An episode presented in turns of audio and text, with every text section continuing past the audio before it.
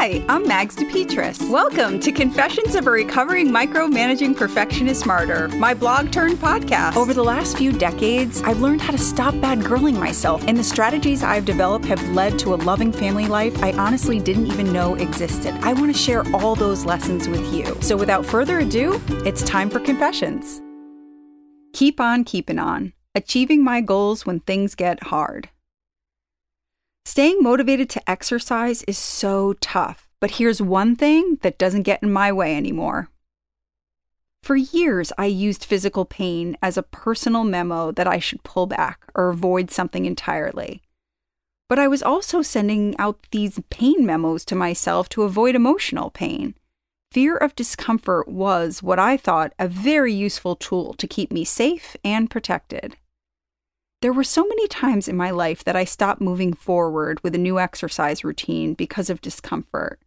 Several years back, I started taking a dance class. I remember being really sore after the first time I went, the kind of sore that would have stopped me from going back in the past. For whatever reason, I knew that it was more important to show up for myself physically than it was for me to perform perfectly during the next class.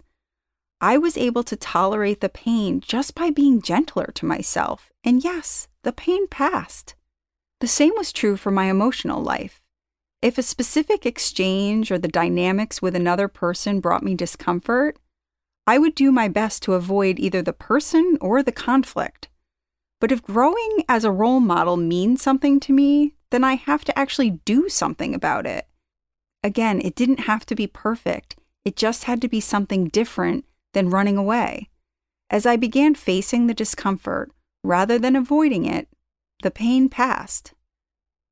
So much of what I'm surrounded by tells me I should strive to be comfortable all the time. That influence can lead me to forget how empowering it is to work through discomfort.